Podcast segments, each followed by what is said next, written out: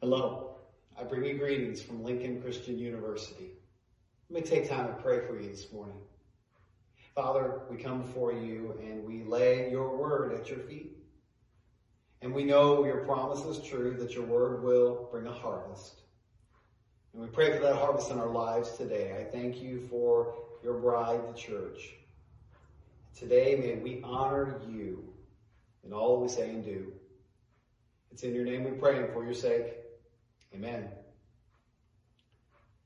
Charles Darwin had a problem. What separates humans from the rest of the animal kingdom? In many ways, he saw himself as just a different animal, but he also saw himself as unique. So what was it that made us unique? What made us different? What made us special? Darwin saw our moral capacity, the complexity in which we make choices and consider consequences, and he recognized this as the greatest difference between humanity and everything else. Now, I would take this analogy a step further. Humans are the only species capable of recognizing and controlling their baser instincts. We go beyond things like survival instinct or desire to procreate. Humans see things in terms of right and wrong. You hear it in our vocabulary. There's a difference between self-defense and murder working and theft, consensual relations between husband and wife, and sexual assault. We have the capacity to recognize a choice in terms of its moral implications. But here's my question. If we are so capable of analyzing choices based upon its moral implications, based upon its consequences, then why on earth are we so bad at it? There's an answer to the big question, what makes humanity so special? We find it at the beginning of the book. Genesis chapter 1. So God created mankind in his own image. In the image of God, he created them, male and female. He created them. The imago Dei, the image of God. We are made to look like, to reflect, to demonstrate our Creator in every aspect of our being. But my question still stands. If we were created to demonstrate God in every aspect of who we are, then why on earth are we so bad at it? We find Adam and Eve in Genesis standing in the one place in the garden that could get them in trouble. We find them listening to the wrong voice, hiding from God, accusing one another, wandering far from Him. Can we be honest for just a second? Left to ourselves, we get messy. There are battle lines that are drawn between who we are created to be and who we choose to be. The apostle Paul nailed it in Galatians 5 when he said this. He said, for the flesh desires what is contrary to the spirit. And the spirit, what is contrary to the flesh. They are in conflict with each other. So that you are not to do whatever you want. Did you hear that? There's a reason why the flesh and the spirit are in conflict with each other. Now, if you read Galatians chapter 5, you recognize Galatians 5 is just some good old fashioned preaching, boys and girls. Paul says things like, don't use your freedom to, in Christ to indulge your selfish nature. He says we're not justified by obedience to the law, which is a good thing because we're going to obey it anyway. Instead, we are justified by grace. And because of that, we are to love one another and serve one another. Because that conflict between the spirit and the flesh is going to happen. It has to happen. Because if it doesn't happen, then we are going to do whatever we want to do. And I promise you one thing. Doing whatever you want will not end well. I'm telling you, there's something to be said little kids in the kitchen with Nesquik spilled all over the floor. There's something to be said for adult supervision. And maybe this burglar who found out the hard way, there are some fences you're not supposed to climb. But we continue to climb. We continue to walk through the door that the first Adam opened. I do what I want to do, and I want to do what I want to do, and that attitude puts me in conflict with my Creator. And the only person that can deal with this mess that the first Adam started, the mess that you and I continue to make, is the second Adam. But God demonstrates, God shows, God proves his own love for us in this. While we were still sinners, Christ died for us. Left to ourselves, we are messy. But there's another beautiful truth. Jesus meets us there. Jesus meets us in our mess. So what is it that makes our mess into a holy mess? Here's what it's not. It's not your effort to change. How often do we try harder and fall farther? How many people have given up because they simply could not will themselves to be better? I'll tell you what it's not. It's not some spiritual lottery where the father chooses his favorite kids and everyone else gets table scraps. The God cleans up some messes, but he's not capable of cleaning up mine. All you gotta do is go back a couple of chapters in Romans to what Paul says in Romans 3. He says, for all have sinned, for all, hear that? Have sinned and fall short of the glory of God, and all, that's you, that's me, all are justified freely by the grace that came through the redemption that came by Christ Jesus. I love Paul's heart in this text. The ultimate act of love came in the midst, in the middle of the ultimate act of rebellion and defiance. While we were still sinners, not when we chose to clean ourselves up, not when we stopped sinning, but while we were in the depths of our rebellion, Christ died for us. One of my favorite stories is the story of the prodigal son. You might have heard it. A young man, a younger brother, decides he wants his inheritance before his father dies, and so he demands it. And surprisingly, his father gives it to him. And he takes the money from his inheritance and he goes to a faraway country and spends it all on, shall we say, frivolous living. And eventually, as such things are prone to happen, the money runs out. And when the money runs out, the friends disappear. And when the friends disappear, famine comes. And this young man finds himself feeding pigs Good job for a little Jewish boy. Feeding pigs in the hopes of maybe eating some of what they have. And Jesus says that he finally comes to his senses. Good for him. And he realizes that if he goes home, at least he won't starve to death. Maybe my father will make me a servant. At least I know the servants eat in my household. And so he begins the long journey home. And as he begins the journey home, he begins to practice his speech.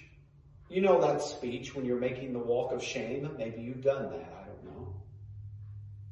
But as he does the walk of shame, he practices this speech. Father, I've sinned against heaven and against you, and I'm no longer worthy to be called your son. Please make me like one of your hired men. And as he continues on his way home, he practices his speech over and over again. I have sinned against heaven and against you. I am no longer worthy to be called your son. Please make me a servant. Well, you might know the story. As he grows closer, his father sees him while he's a long way off, and his father gets up and breaks all patriarchal protocols of the day and runs to his son, grabs him and kisses him, orders a royal robe and a ring and fattened calf to be killed for the party to come. My son who's lost is now found. And what's funny about this story is as the father is doing this, the son begins his speech. He begins to say, Father, I've sinned against heaven and against you, and I'm no longer worthy to be called your son. But the funny part is, the father's not listening to a word he says. He's too busy ordering the party supplies. He's too busy getting the ring and the robe and the roast ready to go. What's really interesting about this story is that for all of his effort, the son practiced the wrong speech. Did you hear what he said? He said, Father, I have sinned against heaven and against you. Now, now that part of the speech was absolutely correct. That's what he said next. He said, I'm no longer worthy to be called your son. I don't know where you are in your mess. But you need to hear me on this. Because no matter who you are, no matter where you are, there is a truth here to be found. And the truth is simply this. Whether or not you are worthy in the sight of your Father is not your call. It's not your decision to make. It's His. And my Father deemed you worthy, worthy enough to send his son to die for you, to live for you, and in you and through you, my father chose you to be his child, to be his heir, to be his co-worker. You are worthy because he says that you are worthy. Jesus meets us in our mess and reminds us of who we are and restores us to the Father who begins the painfully beautiful work of transformation, of shaping us to look like His Son. I love what old Paul told young Timothy. He said, Christ Jesus came into the world to save sinners, of whom I am the worst. He says, Paul says, Paul says, you gotta understand, I am first in line of all the sinners. I am the top of my class. I am the valedictorian of sin school. I am the mold from which all other sinners are cut. I am the prototype for everyone to follow. I am the premier example of what it means not to do right things. I am the best example of how to mess things up. But, what he says, but for that very reason, I was shown mercy. You might be a mess. You might be the biggest mess you have ever known. But my Jesus has a way of taking messes like you and like me and cleaning us up. And Jesus doesn't hold his nose at our sin. He doesn't hold us at a distance in repulsion. He is the Father in Luke 15. He is the one who runs to his prodigal child and welcomes us home with a ring and a robe and a cookout. But don't miss this. Paul's not done yet. Don't miss the results of that redemptive reunion that Paul talks about patience of God's has a purpose. Jesus Christ shows mercy in the worst of our messes as an example. Look what he says. so that he might display his immense patience as an example for those who would believe and receive eternal life. Left to our own devices, we are messy. But we have a Savior who meets us in that mess. And here's why.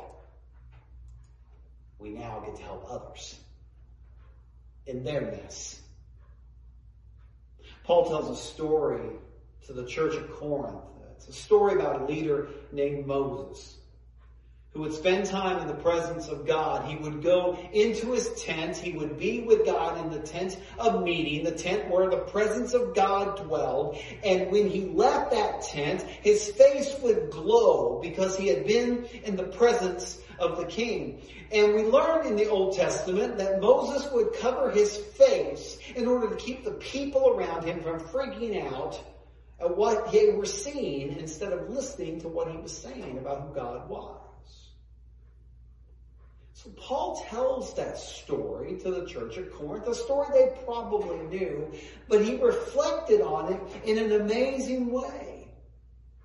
And he said that, he said that when the veil was, before Jesus came, there was a veil that covered their hearts a veil that kept them from seeing and understanding who God is and what he was all about. But check out what he says in 2 Corinthians 3. He says this, he says, but when anyone turns to the Lord, the veil, the covering is taken away. Now the Lord is the Spirit, and where the Spirit of the Lord is, there is freedom. And we all, who with, I love this, unveil faces.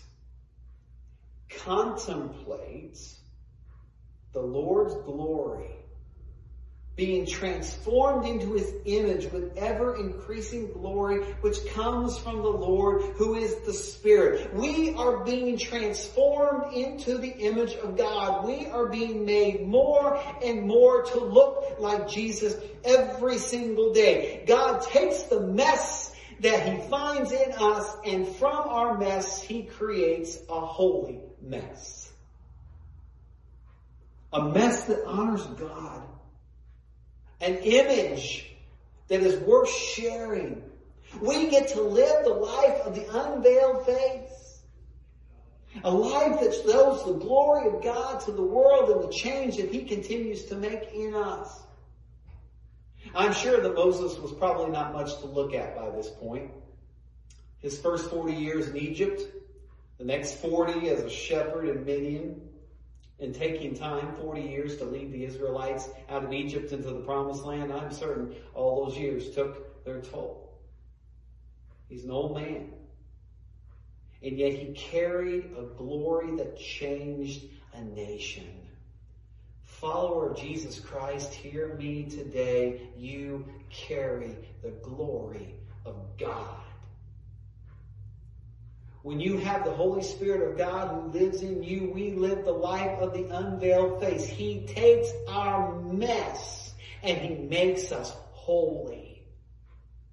He speaks into that mess and he transforms us into the image of his son. We look more and more like Jesus, but that is not just for us. We do not be transformed simply for the sake of our own transformation. We are transformed in order that we might help others to know who Jesus is. And the beauty of our glory, our glory is one up on Moses. Moses had glory, but oh my goodness, my friends, you have glory too. And you carry a glory that never fades. Because you don't leave the presence of God. His spirit lives and breathes in you and turns your mess into a holy mess one that reveals his power working in you. I know that you don't have it all together. Congratulations. I am the mayor of not having it together, Bill. We're a mess. But we have a God who spoke into our mess.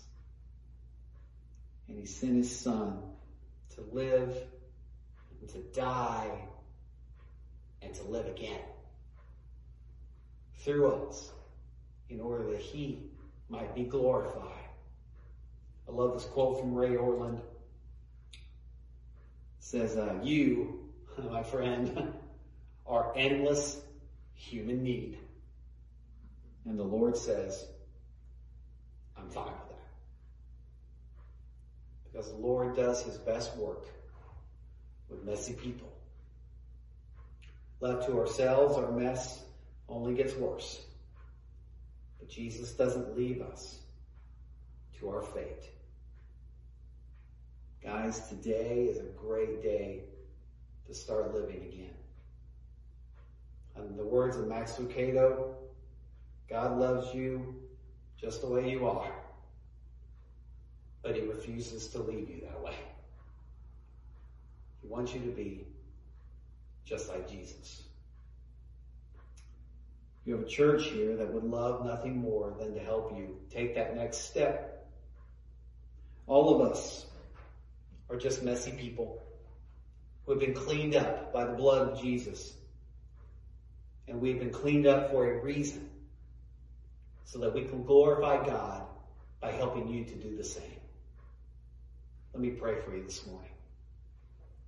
Father, I come before you today grateful for the fact that you spoke into our mess. You stepped into it and you cleansed us by your blood. Your sacrifice, your presence, your spirit transforms us and shapes us into the image of your son. We get to look more and more like Jesus every single day, even in the midst of the mess around us. Are we perfect? Not yet. But you are. And so we put our trust and our hope in you. I pray today for those that are here that just might be today, might be the day when they say it's time.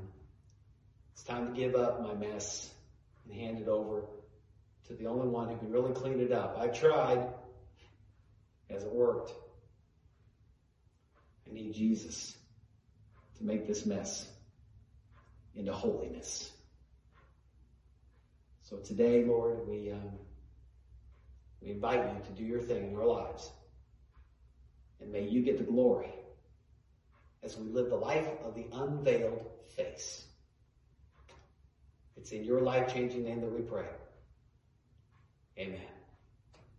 God bless. Have a great day.